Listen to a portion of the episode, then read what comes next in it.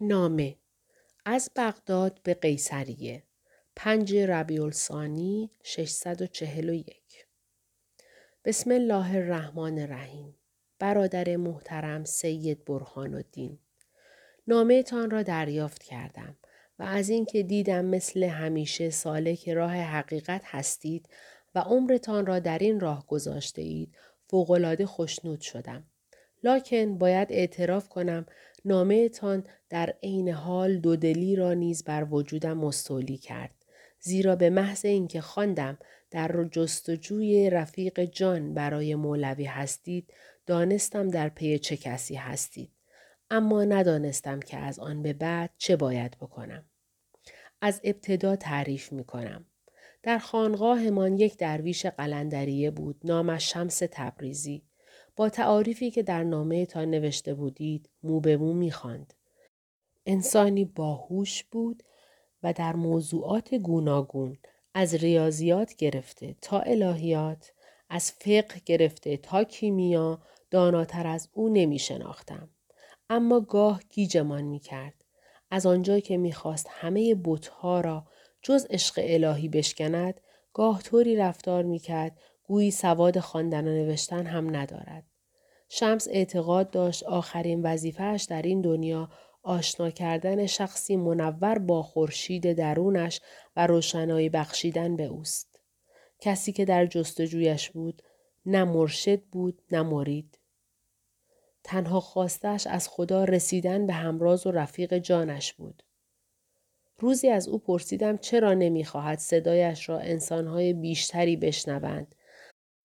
در جواب گفت به این عالم نه برای آدمهای عادی بلکه برای انسانی خاص آمده است. خدا گفت کن و این دنیا موجود شد. پس جوهره هستیمان کلمه است. من هم برای یاری سراف سخنی آمدم که کلمه ها را از دل حروف و حقیقت را از دل کلمه برخواهد کشید. به محض دریافت نامه تان فهمیدم شخصی که مقدر است با مولوی ملاقات کند شمس تبریزی است.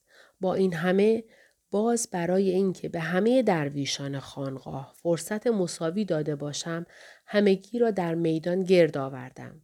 ماوقع را شرح دادم. چند نفر داوطلب این کار شدند. اما پس از شنیدن مصائب و دشواری ها صرف نظر کردند. تنها کسی که ثابت قدم ماند شمس بود. اینها زمستان سال گذشته اتفاق افتاد. در بهار و پاییز نیز همگی را یک بار دیگر آزمودم. همان منظره تکرار شد. لابد می‌پرسید چرا اینقدر معطل کردی؟ برای این پرسش تنها یک پاسخ دارم. شمس را خیلی دوست داشتم. نمی‌خواستم او را به سفری خطرناک بفرستم. خطرناک چون که شمس چنان مبادی آداب نیست. در یک کلام بگویم. خیلی مغرور و سریح لحجه است. در مدتی که آواره و سرگردان بوده این خصوصیتش مشکل ساز نمی شده اما می ترسیدم در شهر و در میان آدم های یک جانشین سائقه خصومت ها را به طرف خود جلب کند. جاهل ها درکش نمی کنند. با سوادها هم به او حسادت می ورزند و وجودش را تحمل نمی کنند. از این رو کوشیدم سفرش را به تعویق بیاندازم.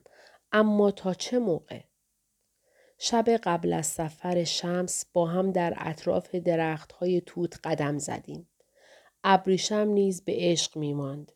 هم حساس و لطیف است هم از آنچه فکرش را بکنی قویتر و مقاومتر است حتی آتشین تر. به شمس گفتم ببین کرم ابریشم برای خروج از پیله ابریشمی را که با زحمت بسیار تنیده پاره می کند. از این رو کشاورز یا ابریشم را انتخاب می کند یا کرم ابریشم را. هر دو را با هم نمی تواند حفظ کند.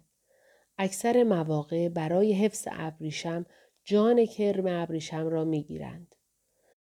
میدانی فقط برای یک دستمال ابریشمی صد کرم ابریشم جان می دهند؟ بادی آرام به سمت ما وزید. لحظه ای لرزیدم. پا به سن که بگذاری راحت سرما می‌خوری. اما لرزیدنم از سردی هوا نبود. زیرا آن لحظه بود که فهمیدم آخرین بار است شمس را در باغچه‌ام می‌بینم. دیگر قرار نبود یکدیگر را ملاقات کنیم. دست کم در این دنیا. او هم لابد همان حس را داشت که غمی به چشمانش نشست. هنگام سپید دم برای دستبوسی و حلالیت طلبیدن آمد. دیدم موهای سیاه بلندش را تراشیده. حیرت کردم. اما نه من علتش را پرسیدم نه او علتش را گفت. فقط یک چیز گفت. در این حکایت نقش من به نقش کرم ابریشم میماند. مولوی ابریشم است. گره در گره بافته خواهد شد. وقتش که برسد برای بقای ابریشم باید کرم ابریشم بمیرد. به این ترتیب به سوی قونیه حرکت کرد. خدا یاریش دهد. متفق کردن دو جان که در اتفاقشان خیر بیشمار است ایمان دارم کار صحیحی بوده که انجام داده ایم. اما در دلم اندوه است.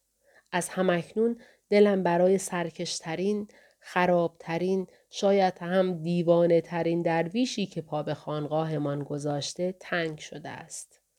در نهایت همگی امانت خداییم و بدون شک نزد او باز می گردیم. و سلام علیکم بابا زمان